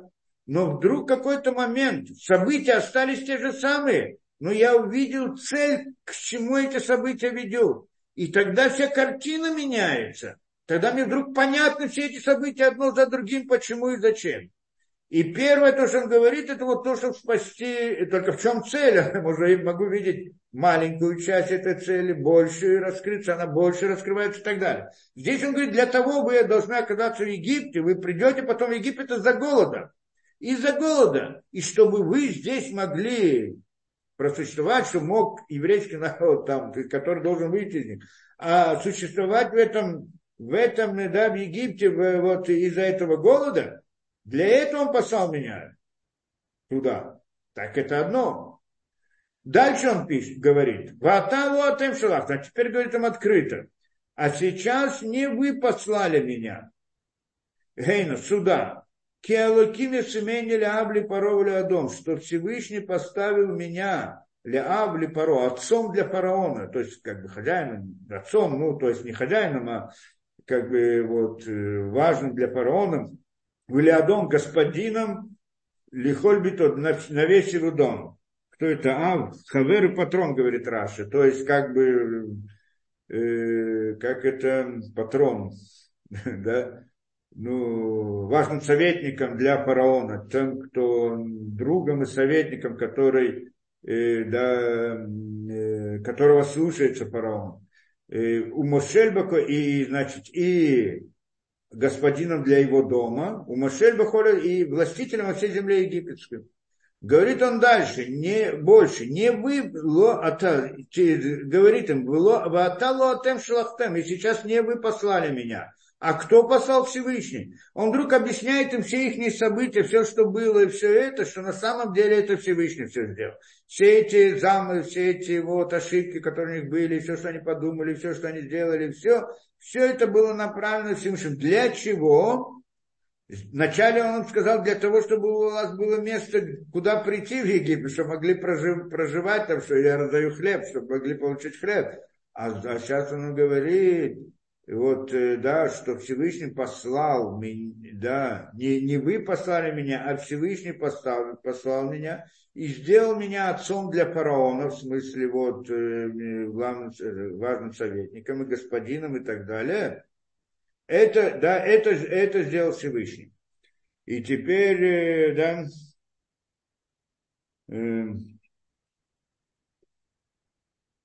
да, значит, как здесь, а, почему это два раза он объясняет? Объясняет здесь Орахаем, говорит так. Первый он сказал, что он сказал? Не печати, что все вышло к лучшему. Тоже говорит, что Всевышний сделал. Но как бы в первом случае он объясняет ему что? Что вот что у вас было пропитание дальше, да, э, лемихья, для проживания дальше послал меня Всевышний к вам. То есть, как бы сказать, вы мне хотели сделать плохое, то есть вы, что Всевышний все перевернул к лучшему, все сделал к лучшему. Да, то есть, э, как это, э, да, э,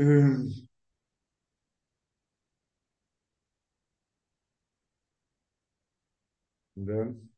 Посмотрим, что Рамбан здесь объясняет, что Орахам здесь объясняет.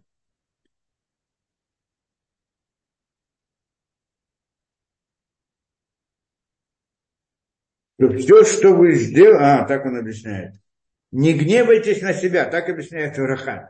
Не гневайтесь на себя, почему мы это сделали. Потому что на самом деле это действие было, привело к добру вам. Но с другой стороны, это же он говорит, что в конце концов из этого вышло хорошее событие, да, что вот есть вам пропитание дальше.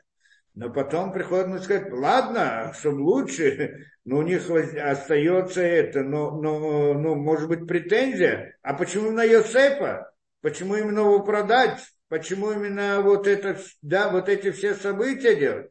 Говорит он, нет, а сейчас знаете, что не вы меня посылали, а Всевышний меня послал. И поэтому нет у меня злости на вас. До этого можно было сказать так же, чем сделали зло и так далее. То есть, с одной стороны, рассердиться на себя, что вы сделали это, что мы зачем сделали неправильно вот это зло. Вы сделали правильно. То есть, все пришло к лучшему, к добру.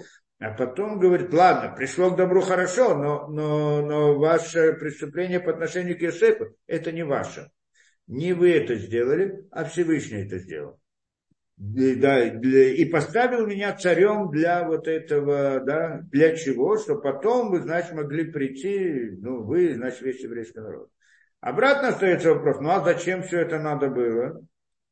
Потом, э, и, да, и, и потом, на самом деле, для чего все это надо было?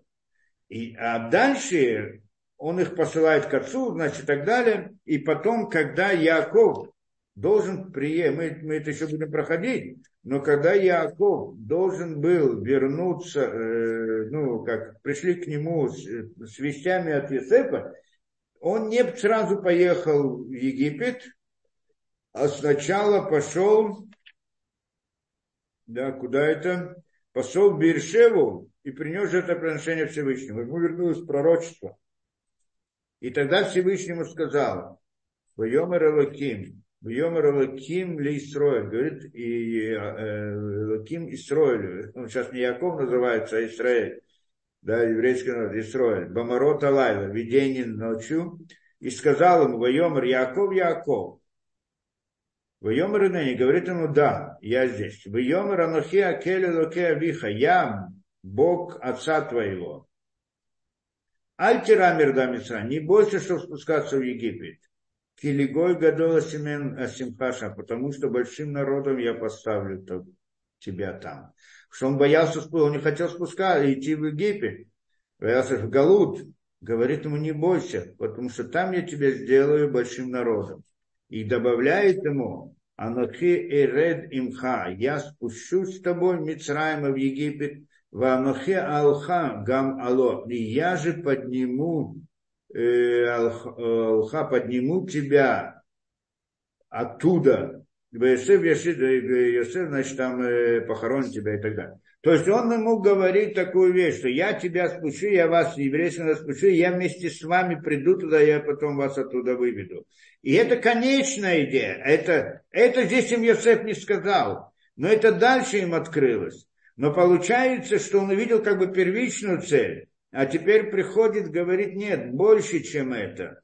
Да? Что потом это, дальше продолжение это раскрывается.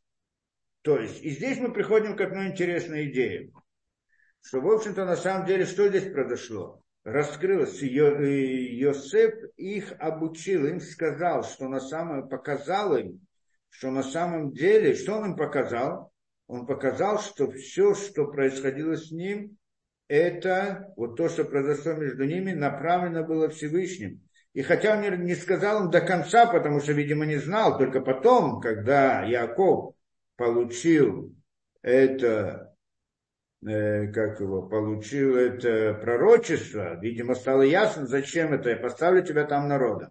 А хотя было Аврааму сказано, и изгнанником будет твой народ 400 лет, но всегда вопрос, в это время, в этот момент, вот сейчас это так, Сейчас тоже мы говорим время Машиеха, не знаю, сейчас, может быть, через, через, через день, через год, я не знаю, когда, да, и, и это мы знаем, что должен прийти, когда он приходит, это всегда вопрос, это время или не это время, и это всегда удивительно и так далее. И приходит он нам здесь и говорит, э, да, здесь он говорит интересно, объясняет им события, говорит, что все это направлено было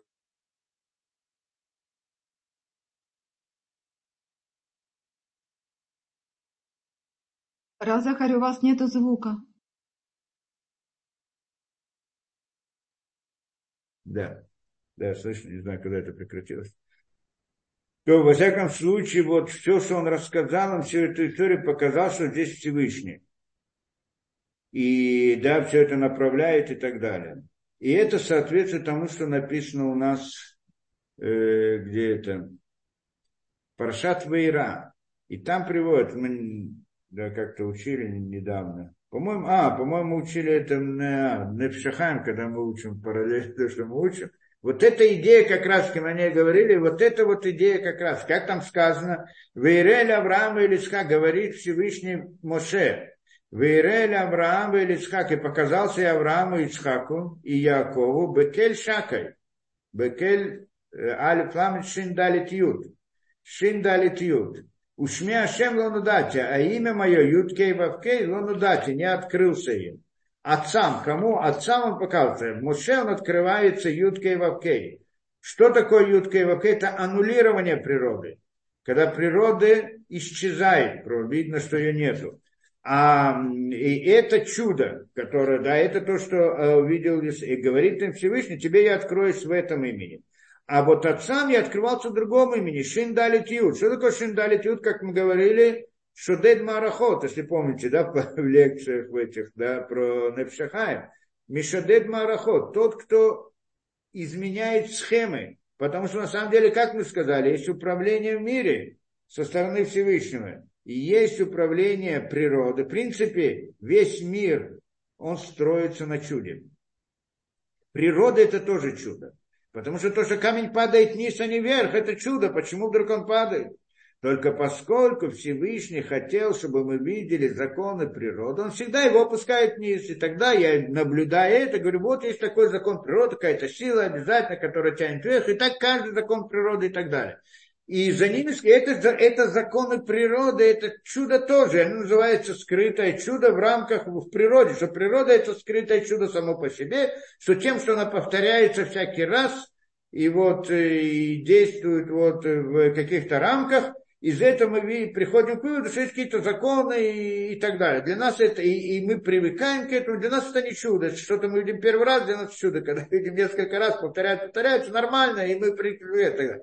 А чудо тоже происходит только один раз вдруг, да, как-то так. Теперь, получается, это не рамок закона природы. Теперь, это законы природы. Но кроме этого, внутри законов природы есть тоже чудо. Какое чудо? Это значит, что вдруг правильно, что в законах природы, все по законам природы. Но как природа может повести себя, как события могут произойти иногда так, иногда так, иногда так, Э, вопрос, от кого это зависит. Если тоже кто-то управляет этим, это тоже называется чудо. Это другое чудо, это управление, как Ашгаха Прати, то, что мы говорим. Управ... Частное управление над человеком. Что... И это тоже называется чудо от Всевышнего, когда он делает чудо в этом мире, не нарушая природу. То есть мы видим природу, но мы видим события, как складываются определенным образом, что они все направлены к какой-то цели, мы это понимаем, что это кто-то это направляет. То есть я вижу направленность событий, все в рамках, не нарушение природы, но события, они как бы случайные, а с другой стороны, они вдруг направлены к чему-то. То, что направлено, не может быть случайно. Случайно и направлено прямо, прямо противоположные вещи. То, что случайно, само по определению, это не направлено. Поэтому, если это направлено, значит, это не случайно. И если это не случайно и происходит событие почему какой-то цели, кто к этому идет? Кто хозяин случайных событий? Кто решает, что случайно происходит то-то или то-то? Тот же, кто создает природу. Только в рамках природы, законов природы он дал возможность понятия случайности. Что для нас это случайность, а для него это путь вмешательства в историю и вести, и управлять каждым в рамках закона природы. И это управление называется шиндалитиут.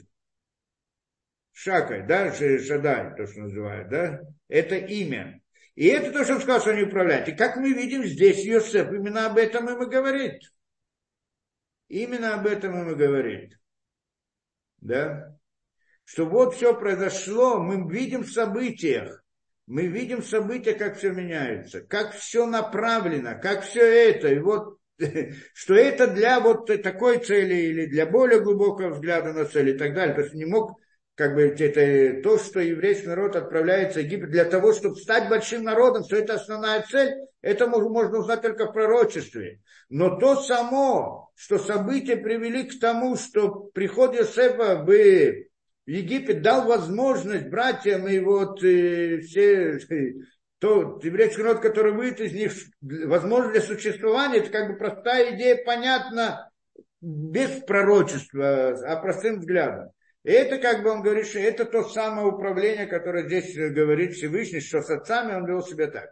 И вот это управление внутри природы, оно есть всегда. Не на таком уровне. Это то, что мы учили там Рабиханина Бендуса, у него были особые эти, да, и так далее.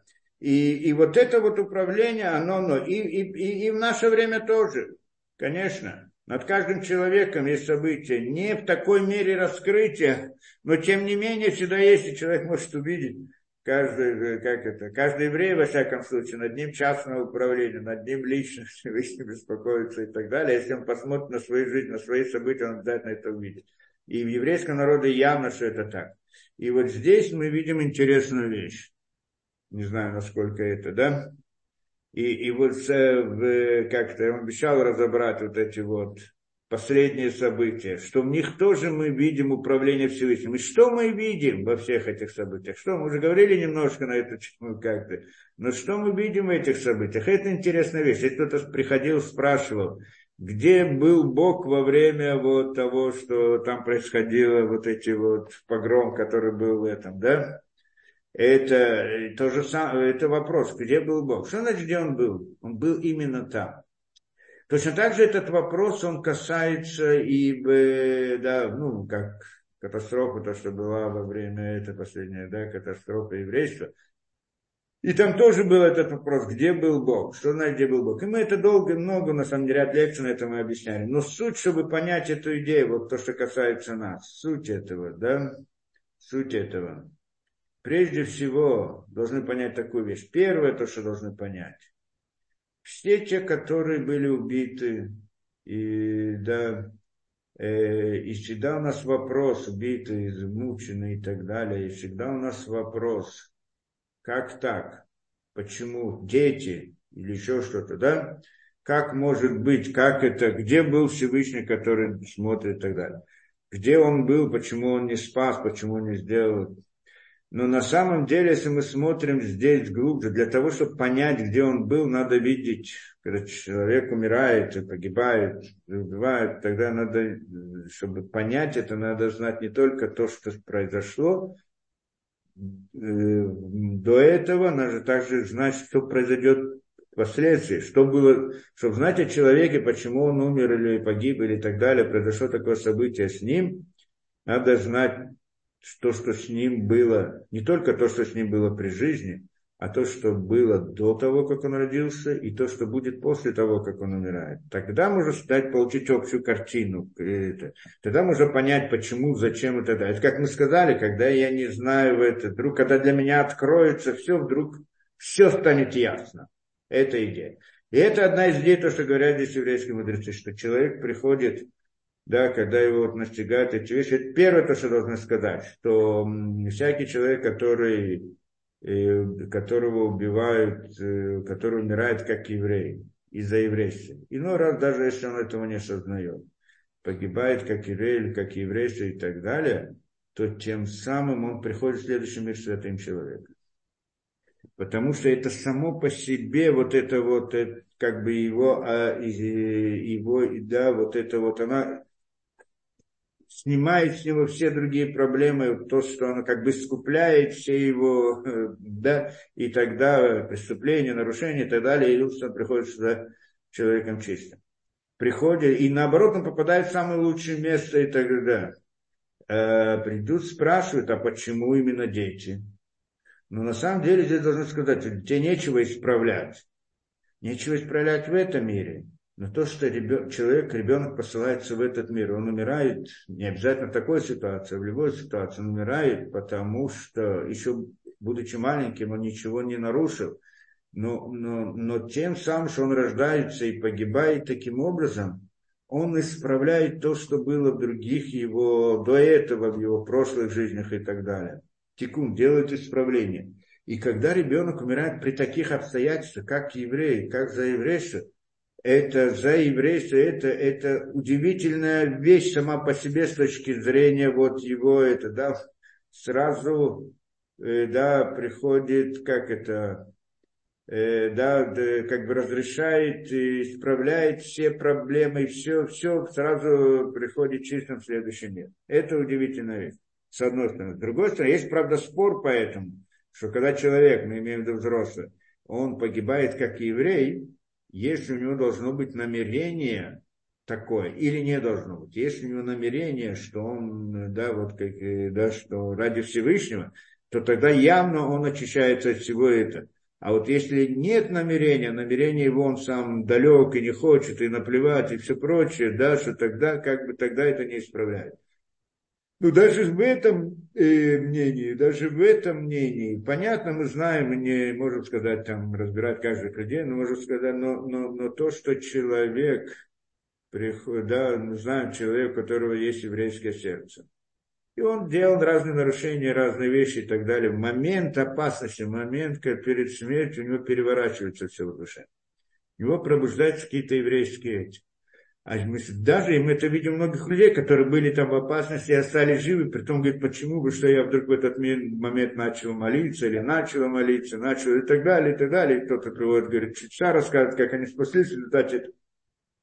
Но можно предположить, что всякий, который так оказался, какой бы далекий он не был бы, в этот момент пробуждаются какие-то еврейские чувства, еврейское это, и тогда мы не можем говорить, с каким намерением он, да, мы не можем решать за него, с каким намерением он это. По всей видимости, тот, у которого есть еврейское сердце, его намерение в тот момент, оно тоже было такое, как надо. И получается, что все те, которые погибли, и они оказались, они в принципе э, в самом лучшем месте, в самое это. это. Для них это шаг, как это, да, они приходят да, да, человек пришел в этот мир для того, чтобы жить и кушать картошку, а для того, чтобы закончить роль и сделать что такое это действие. Вот для них это действие великое действие, с их точки зрения.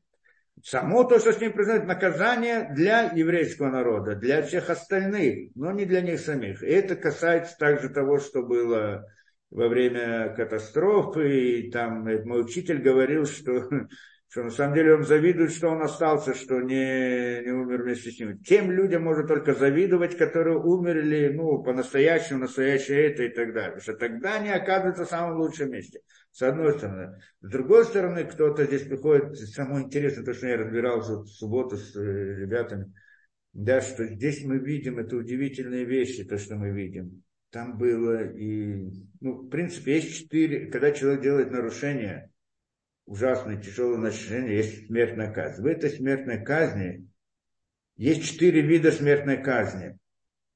Да, это скилла, забросать камнями, это срифа, сожжение, это, ну, убить, это отрубить голову, типа такого, и, да, и удушье. Ну, это четыре вида, это теперь одни наказания, как мы говорим, в Торе не даются для того, чтобы отомстить человеку или другим было не, не это, а для того, чтобы исправить человека, что это, наруш... это отменяет его преступление и так далее. Удивительная вещь, что в этих событиях мы видели все.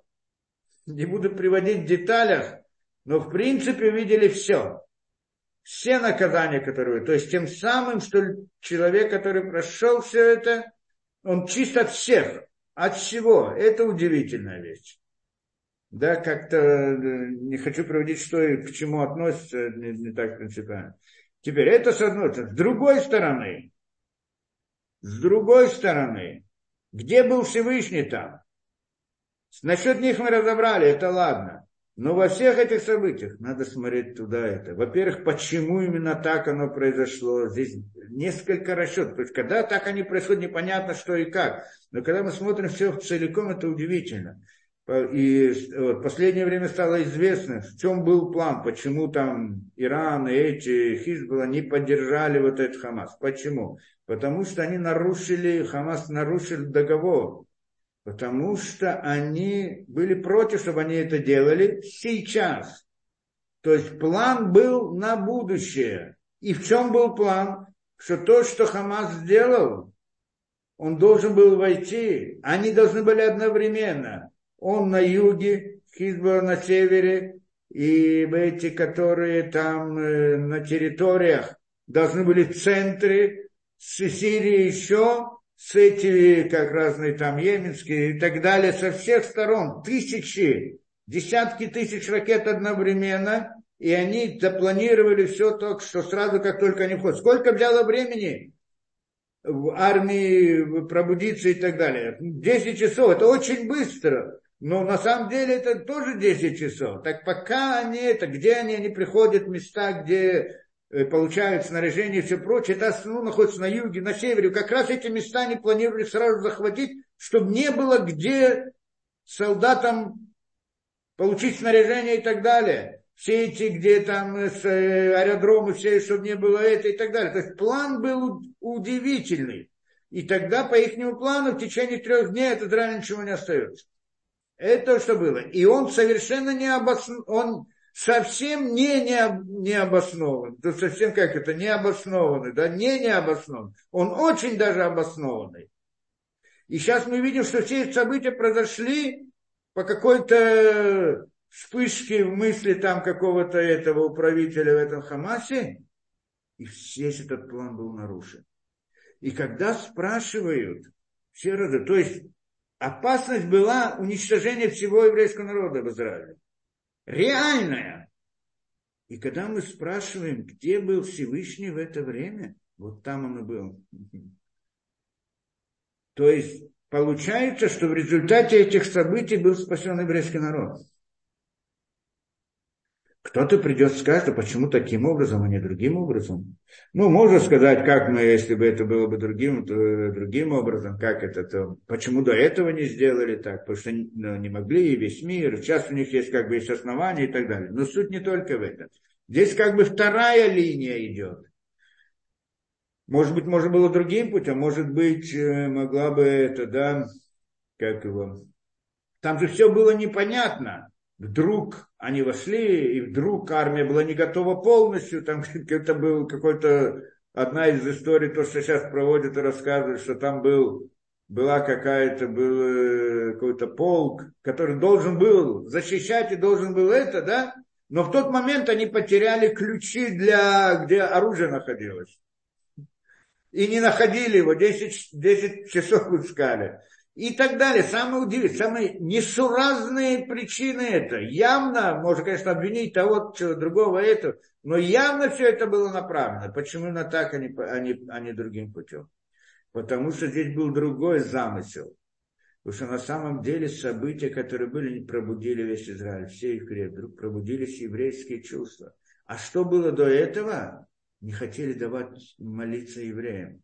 Хотели изгнать иудаизм из Израиля. Вот этот переворот, спрашивается, где был Всевышний? Может быть, спросим, где он был до этих событий?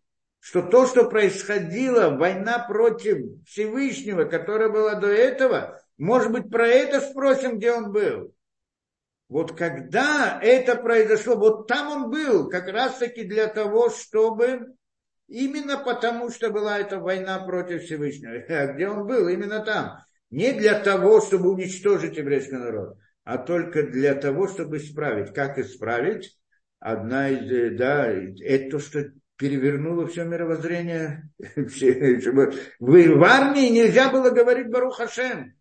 Один из больших офицеров, там это был религиозный, как, да, из этих, где-то там солдатам сказал Байзрат Ашем или Барух Ашем, выгнали его из армии.